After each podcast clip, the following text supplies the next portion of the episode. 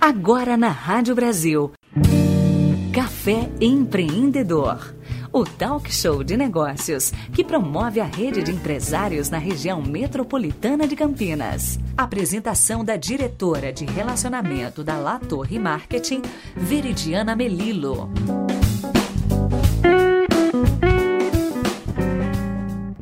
Bom dia e sejam bem-vindos a mais um Café Empreendedor. Hoje, se você ainda não pegou a sua xícara de café, pegue-a agora, porque o assunto vai ser literalmente café. Nas últimas semanas, tenho trazido algumas empresárias e empreendedores para falar sobre como cada um está lidando em relação ao momento que o nosso país, o nosso mundo vive. E hoje trago um desafio inovador de um empreendedor que teve uma visão muito interessante, mesmo tendo um negócio voltado para o varejo. Muitas pessoas têm falado nessas últimas semanas sobre se reinventar, migrar o seu negócio para o online. E isso às vezes parece muito desafiador ou às vezes impossível. Para alguns casos, por exemplo, uma cafeteria. Parece algo muito distante da realidade. Mas não foi o caso do entrevistado de hoje. Hoje eu converso com Gustavo Muitada, um dos sócios fundadores do Café Container, que vai trazer para a gente aqui a história do café e como e quando ele visualizou essa possibilidade de adentrar e desbravar o mundo online, mesmo tendo uma cafeteria. Gustavo, seja bem-vindo ao Café Empreendedor. Oh, bom dia, obrigado pelo convite. Para mim é um prazerzaço estar participando desse bate-papo contigo, Veridiana. O prazer é todo meu, fico muito feliz de trazê-lo aqui também para falar de um assunto tão importante e particularmente delicioso. Eu sou suspeita porque eu sou sua cliente, gosto muito do seu trabalho lá no café. e principalmente fiquei muito feliz de ver os seus movimentos mediante essa situação. Então, esse foi meu principal motivo de trazê-lo aqui nessa manhã de hoje. Mas para quem não conhece ainda o Café Container, Gustavo, apresenta um pouquinho da história de vocês. Então, o Café Container, a gente idealizou ele, né? Na verdade, sou eu um sócio, Eric, e a gente vem da área de marketing e propaganda. E quando deu 2012, ali mais ou menos, é, era um momento econômico muito bom no Brasil, né? É, e a gente já tem uma empresa na área de propaganda e a gente optou em fazer um. A gente sempre gostou de cafeteria, sempre usou muito cafeteria. A gente identificou uma oportunidade muito grande de tendência primeira do café especial que ia crescer fortemente nos próximos anos, e a segunda é a linguagem arquitetônica em container, né? E aí a gente fez um trabalho bem profundo de pesquisa, né? Que é a nossa área também é planejamento estratégico, e a gente desenvolveu, né? Criou o design ali, o conceito do café container, e basicamente quando a gente desenvolveu era um conceito de oásis urbano, né? Era a forma que a gente trazia no, nos, nos, planejamentos era com, o conceito de oásis urbano. Basicamente, uma arquitetura pouco provável, né, nos contêineres no meio de uma cidade, mas na parte de dentro muito convidativo, uma área, um deck exposto, com bastante natureza. Então é um convite literalmente para as pessoas se encontrarem e começarem a usar um conceito que até então não era conhecido né, em Campinas, né? É, não se tinham cafeterias efetivamente, né? o, o, comportamento de consumo de café era dentro de casa e uma padaria, né, uma coisa mais é, informal. E quando começaram a surgir essas cafeterias especializadas, as pessoas começaram a entender que era um modelo de negócio interessante a ser utilizado e, sobretudo, né, era uma socialização, né. Então as pessoas vão lá para ter um momento próprio, um, é, um momento é, particular ali, né, informal ou profissional, então é, virou um ponto de encontro ali é, de pequenos prazeres, né? É, então o, o Café Container ele trouxe né, esse conceito e a gente se estende um pouquinho até pelo tamanho do, é uma loja conceito, né? São dois andares, uma esquina de 350 metros quadrados e então para uma cafeteria é um porte bem grande e, e a gente então quis apresentar desse jeito, esse conceito, para as pessoas entenderem. Né? Levou bastante tempo, né? no começo não foi simples, né? As pessoas, o, o comportamento não estava muito desenhado, né? A gente sabia disso. É, mas depois foi super legal, porque além de tudo a gente tem esse, esses braços, né, além do café de especialidade, a gente tem um pouquinho uma, uma cultura gastronômica na casa e etílica também, pontual para que possa é, literalmente passar o dia ali tranquilo. Só, só por curiosidade, qual foi o tempo entre a inauguração do, do café e a aceitação do público em relação a esse conceito? Ele foi, foi, uma, foi uma escalada, na verdade. A, a gente dedicou um bom tempo em planejamento, a gente sabia que a gente ia lançar um projeto é, que era né, inovador para aquele momento, para aquele grupo de, de consumidor, então, só para você entender, assim, quando a gente montou, as pessoas, é, é, era difícil as pessoas terem muito claro qual era o nosso posicionamento. Ah, é um restaurante, não, é um bar, é um... Então a gente o tempo inteiro ficou marcando cliente por cliente, deixando claro qual era o conceito, as possibilidades. Então estava previsto isso a ponto de pessoas entrarem lá e falarem, olha, eu só queria tomar um café, tudo bem? Eu falei, ó, você está no lugar certo é. para isso.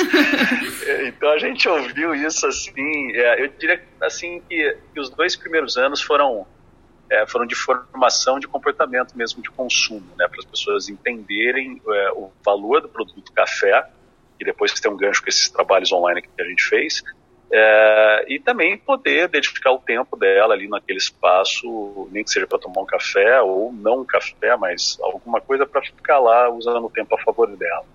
E foi muito legal, porque a, a gente acabou é, sendo mais assertivo do que falho né, nesse planejamento, a gente acabou acertando mais do que errando. E, e as duas propostas nossas se consolidaram nos próximos anos, que foi tanto a arquitetura em container, que a gente acabou sendo uma das primeiras lojas uh, brasileiras, e depois o café de especialidade, né, que já tinha alguns cenários marcados em São Paulo, em Curitiba, mas para o interior era uma novidade mesmo. E acabou virando um case, entrou no mapa aí de, de cafeterias de especialidade. É, vocês já ganharam vários reconhecimentos, né? E como por exemplo a Veja, Sim. Comer e Beber, teve essa grande exposição e hoje ele é muito bem frequentado, né? Não nesse momento agora que a gente está em isolamento, mas por curiosidade foram as primeiras vezes que eu tomei cafés especiais. Né? Ainda não, não tinha essa cultura, não tinha essa procura. Isso é interessante trazer porque muitas pessoas, às vezes empreendedores e empreendedoras, pensam: ah, vou trazer algo muito incrível, muito novo. Cuidado, existe um tempo, uma educação do mercado. Né? Então a pessoa tem que estar preparada para isso. E qual momento aí da trajetória de vocês vocês olharam para o online? Porque tanto esforço para trazer uma arquitetura, uma proposta, uma essência diferenciada, tanto investimento ali no local físico, quando que foi que instalou essa questão do online para falar, não, peraí, vamos abrir um braço aqui para outras coisas? Legal. É, a gente, foi o que eu falei, como a gente veio do, setor né, de, de, serviço, né, na área de propaganda, uh, e é uma coisa legal, porque a, a, gente fala o seguinte, todo mundo, né, em algum momento ali, é, já teve um desejo de, de, ter um bar, um restaurante, um café, é, né, as pessoas têm esse desejo meio e realmente é um business legal de você ver e frequentar, né, é, só que ele é um business super é, operacional, ele é, ele é bem, dá muito trabalho, seja qual for. E, e então, é, a hora que a gente, a gente sabia de, de, dessa curva de aprendizado, então a gente, os primeiros três anos a gente trabalhou assim de uma forma surreal. É, e a ideia era a gente entender, né, é, extrapolar ao máximo a capacidade de gestão desse negócio e de resultados, né? É, e aí, é, o Brasil, né, aquela história louca dos Ws que a gente vive, né, desde sempre, é, a gente, foi o que eu falei, quem, quem pegou aí 2008, 2009 até 2014, começo em 2015, surfou super bem, né, a gente pegou uma curva financeira ótima no país, econômica, então, o crédito era farto, barato, ideias estavam sendo implantadas e as pessoas estavam consumindo. Né? O Brasil uh, ele estava sedento, né? E parece que abriu as comportas ali, as pessoas foram para consumo mesmo, né? É, então tudo parava de pé pontualmente, né? Mas, uh, conforme a gente foi também amadurecendo essa curva de gestão do negócio, a gente entende assim que o business de alimentação em geral, um restaurante, seja qual for, ele é um business que ele depende do dia a dia e, e para você garantir margens é um trabalho na ponta do lápis, né? O backstage acontece muito forte, né? De compras, gestão, é um trabalho super na ponta do casco e a gente entende que isso era um valor de fragilidade inerente ao, ao negócio, né? Seja qual for, qualquer restaurante ele, ele tende a ter esses braços, né, essas deficiências, né? É, então a gente começou a fazer um exercício muito grande já em 2016, ou seja, já foi pós-crise. Sim, pós, é, pós a, gente, a, é, primeira grande crise comentada, né, pelos empresários aqui da cidade. Exato. E aí o que aconteceu? A, a, a, gente, a gente conseguiu ali, né, 2015, ali 16, entender o business, essa curva de, de, de conhecimento, né, foi, foi construída. E quando a gente mapeou essas fragilidades, veio essa crise de 2015 que para a gente chegou em outubro de 2015, ou seja, foi bem no finalzinho que a gente foi pego nessa onda. Muita gente começou a relatar no primeiro trimestre já de 15 isso. E, e aí 2016 foi um ano horrível, né? E aí foi nesse momento que a gente falou, olha, vamos começar a mexer no caldeirão e ver as possibilidades que a gente tem aqui de gerar braços de negócio, né? É, para que a gente não fique só refém é, de, de uma porta aqui, né? De uma cestinha ali de ovos. E aí surgiram, né? Uma movimentação muito grande de cursos online. A gente fez uma pesquisa grande, identificou um movimento bem interessante assim na, na parte de, de cursos online e, e, esse foi o gancho que eu citei, né? Uh, o, brasileiro consome, a bebida que, o, que mais consome no Brasil é café, e só que a gente consome, né, como todo ciclo de produto, né, de, de tempo, a gente toma café de baixíssima qualidade, né? Sim. E foi, assim, eu, poderia, eu poderia fazer analogia com, com o que aconteceu com a cerveja especial nos últimos 10 anos. É, a gente tomava um produto de baixa qualidade, fomos descobrindo é, a questão do puro das metodologias, de marcas, de possibilidades. E então foi uma curva de educação até as pessoas chegarem ali olha, realmente dá para dá para beber coisa melhor. E a gente entendeu que o café, o café na verdade ele tem isso também, né? Hoje, é, na data de hoje ele tem isso, né? A grande maioria da população não sabe, assim, isso não é uma crítica, mas é uma é observação. Elas não sabem reconhecer o que bebem, né? Então a gente falou, pô, vamos então criar cursos, né? A gente começou antes com o curso presencial, né? Foi o primeiro passo. Então, esse já foi a primeira cesta de pacote que a gente criou. E para fazer até o teste, né? Falar, vamos colocar para ver, né? Fazer um mínimo viável ali. A gente formou umas turmas, teve alta adesão. E a gente começou a detectar quais eram as principais dúvidas das pessoas. E aí a gente, hora que entendeu e deu certo o que a gente desenhou de cursos, a gente jogou online, criou esses cursos digitais, né? E aí começou a escalar.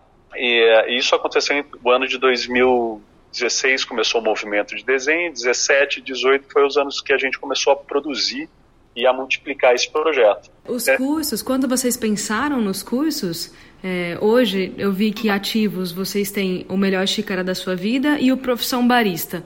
Já era pensado para ok, vamos, já que o pessoal ainda não tem a cultura do café, vamos educar esse pessoal e vamos do outro lado formar? Ou um público foi puxando o outro? Como que vocês miraram esses produtos, novos produtos, para o público em potencial? Qual foi a escolha? É, foi mais ou menos isso, né? A gente entendeu que é, é, era foi, foi um passo a passo, né? A gente entendeu que existia a primeira grande dúvida do, do, cliente, do consumidor final, falando: olha, tá bom, eu tenho interesse de conhecer a bebida café e eu quero que alguém me explique, né, que eu confio, que eu possa confiar essa, essa informação, é, me explicando o que, que, são atributos ou não de uma bebida. Né? Então, o melhor xícara da sua vida, né, ele, na verdade, a gente tem um curso que chama o presencial, que é a Introdução ao Café Especial, e na internet esse curso foi transformado, né, no, no, curso digital ele foi transformado na melhor xícara da sua vida. É o mesmo curso, só que no curso digital a gente trouxe produtores, nutricionistas, torrefadores, contribuindo com toda a análise da cadeia, né, que é uma forma também de prestigiar as pessoas que nos acompanham, os parceiros. É, então ficou bem rico esse material. Então, basicamente, é um curso voltado para quem quer, pô, tá bom, eu estou disposto a entender o que, que é café, o que, que é especialidade, para eu poder ter o poder de liberdade de escolher o que eu vou beber. É, então é, é, um, é, um, é um curso de empoderamento, vamos chamar assim, onde o cara vai descobrir como que ele bebe café, né? Que empoderamento é do paladar, gostei dessa. é, do paladar, exatamente. Falar, tá bom, já que eu vou beber, eu, eu preciso entender o que eu estou bebendo e eu quero saber baseado em que é que eu vou ter que tomar essas decisões. Então, curso super leve, super gostoso, porque faz toda a cadeia produtiva. A gente vai da fazenda até a xícara, né? Explicando os procedimentos. É, e depois a gente entendeu que tem um curso 2, que começou a ter uma demanda muito grande de formação de pessoas querendo virar barista, né? É, o café entrou numa curva super interessante de mercado, onde tem pessoas, executivos que foram largando a vida, estudantes que estavam largando não sei o que, era para começar a tentar virar barista. Porque o barista é, é uma profissão muito legal que te dá a possibilidade de trabalhar em qualquer lugar do mundo, né? Então, a hora que você olha a performance dos baristas na, na Austrália, por exemplo, os caras ganham super bem, tem vida própria ali, a coisa acontece super legal. Então, como virou um novo cenário, também nasceu o segundo braço, que é o braço de, pô, tá bom, eu quero me profissionalizar, como que eu viro um barista? E aí a gente trouxe esse curso também, é, mais tecnicista, é, processual, discutindo etapas, para dar os primeiros indicadores ali para a pessoa reavaliar o que ela vai ter que vivenciar nesse mundo e como que ela vai é, administrar tecnicamente essa, esse trabalho. Tá, muito e foi o, a profissão barista, né, no curso digital. Assim, falando, até foi bem bacana você puxar esse assunto. Infelizmente, nosso tempo aqui ele não é muito longo, daria para conversar sobre isso por muito tempo. Mas falando em se reinventar, nessas novas possibilidades, Gustavo, para a gente encerrar hoje a nossa entrevista, qual a principal dica, você, né, que vive o meio da publicidade, da estratégia, vive o meio do varejo, é, consegue enxergar aí de ponta a ponta fornecedor, parceiro, formação de profissionais, qual a principal dica que hoje você pode entregar para os empresários, empreendedores, empreendedoras que nos ouvem e têm um negócio no varejo, qual o convite que você faz aí para esse novo momento que a gente está vivendo? É, é uma pergunta do milhão, né? É, a, gente, assim, a minha visão particular, tá? Vou, é muito pessoal isso. Eu acho que a gente está vivendo uh, uma, um momento muito específico, né? O que essa questão da pandemia e tal. E eu sou um cara que, por formação, né? Acho que a gente até conversou isso já pessoalmente Uh, eu sou muito apegado na, na, na questão do, do, comportamento de consumo, né? Entender os indicadores e tal.